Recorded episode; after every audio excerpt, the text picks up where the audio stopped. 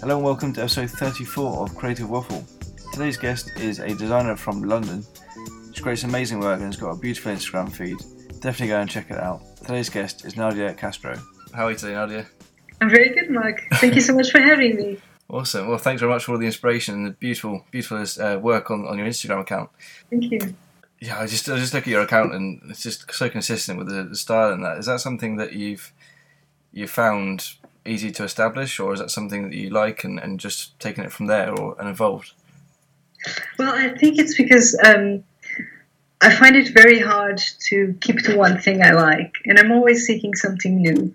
And so to stop that, I try to limit myself as much as I could, so you know that things wouldn't be so inconsistent over time. Yeah. So I start putting limitations on my work. You know, use this grid, use these colors. You know, at least to present it.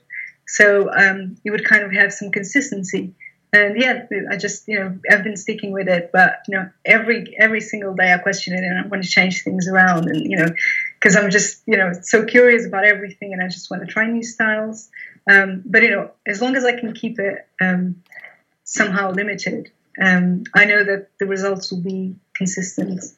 Awesome, and that's that's something that is, is interesting. Do you, do you promote um, creating your own style? Would you say to other designers to, to do that, or would you say just let it go?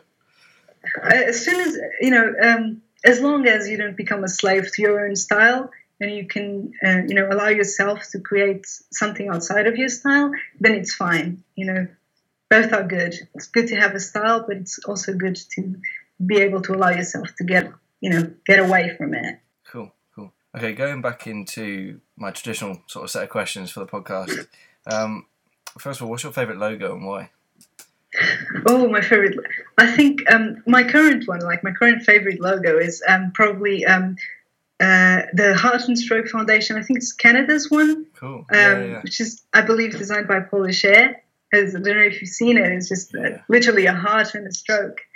And yeah, that's my. I'm, I'm absolutely, you know, in love with it because you know it's just so simple and obvious, and I can just imagine, you know, the designer's um, head, you know, that moment where everything just clicked, and it's just like, you know, a moment of brilliancy. And I think like that's what I strive for, like every day with design, and I think most of us do. Um, just get to a moment where everything just like so obvious. Yeah. So that's my current favorite one. It's a it's a beautiful mark, isn't it? It's just it's so simple and works so well. And yeah, oh, that's lovely. um, what's what's the number one place you go to when, when researching design? Um, researching, uh, well, when I'm working on something on a project, I tend to look at everything that isn't um, necessarily logo design. So uh, you know everything that is outside of it, actually, you know, art, photography, um, kids' books. Like I look at a lot, a lot of kids' books um, because they're so they tend to be like so simple. Like the illustrations are very simple, but they're trying to um, explain like complex um, concepts. So I like I like um, looking at kids' books a lot, but um, mainly for design, I just look at Instagram and Dribbble. You know, Awesome. Yeah, good places to look. I mean, obviously, uh, Aaron Draplin, I mentioned his name again on this podcast, but he always looks outside of or, or outside of typical design places and always looks for the beauty in the in the non-design stereotype place that people research.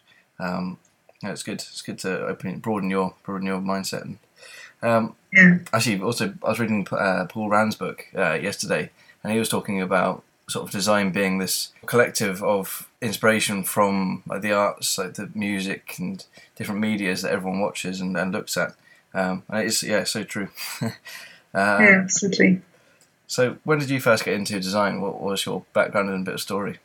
Um, well, when I was in uni, and I was studying a course um, which was um, new communication technologies, which are kind of now they're old, you know, but back then there were new communication technologies, and it was just a bit of everything. So it had a bit of um, design, mainly web design, um, marketing, and film, which is um, which is what I wanted to do. I wanted to do film.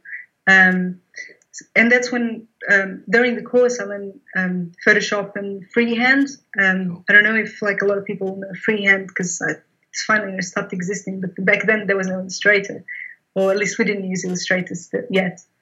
Um, and I just got hooked on it. And um, during my summers in university, I would just um, spent the whole time doing tutorials by myself, and uh, that's when like I first realized what design was and like what a difference it makes to the world. Um, but then I went, I moved on. You know, um, I wanted to do film, and I did that for for a while, um, and then film didn't work out, and I just we would it just it was really simple to just jump from film to design because it was like my second passion. Nice. So yeah, that's where I am. Awesome, awesome. That's that's quite like you say, quite a natural natural progression as well. It's both creative and obviously you're a very creative person. So, how was how was that? Did you thank you? Did you know of of much design before you stepped away from the film industry, or? Um, no, I had a curiosity, um, but I didn't. You know, I had never like studied design or like graphic design, or anything like that. Yeah. Like um, yeah, I knew a lot about film because that's like all, all, my effort had been put into film, learning as much about film, and like design was just something that I liked and like as a hobby, you know. Yeah. Um, but then, as soon as I like, no, I'm gonna do this from now on. I just tried to learn as much as I could, you know, and I'm just like continuously curious about everything to do with design. Awesome. Well, who did you learn from? Who's your design idol? Who do you look up to the most? Oh, the, uh, Massimo Vignelli is probably like uh, my hero. You know, along with a lot of others, but like I think um, just the simplicity that he dealt with everything. You know, the way he fixed problems. And there's like this quote that I really like uh, from him, where he says, "Once you can design something, you can design everything." I think like it's kind of like that what he says, and it's just you know it makes it makes me excited because like you know all I know how to do is like do logo design I know how to do you know any kind of graphic design but it's just the possibility of wait a minute maybe one day I can do other types of design. I can do product design. I can do you know and I just find yeah he's, he's a true inspiration for me. He's one hell of a guy to look up to. Yeah. um, so what's the most valuable design book you've read? I can see a few behind you. What's like, what's your favorite one? Um do you, um, trademarks and symbols? Do you know that one what does it look like? Can you get it? Is that yeah? Uh, no, I actually don't oh. physically oh. have it, but I have. Um, um, I have a friend of mine has like sent me um, um, scan it, you know, uh, uh, scans from it, cool. and they're two volumes, and they're like huge books, and they're really expensive and hard to find, and that's why I don't have them yet.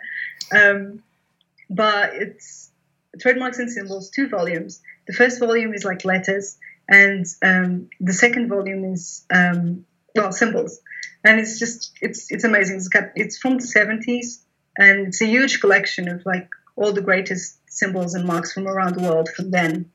Yeah, it's awesome. just really good. Look it up; you'll love it. I think I've probably got it in my, my Amazon wish list or something, but yeah, yeah, yeah I to look into buying it. Um, and the last question I have for you is like, what's your number one design tip for for any creatives out there?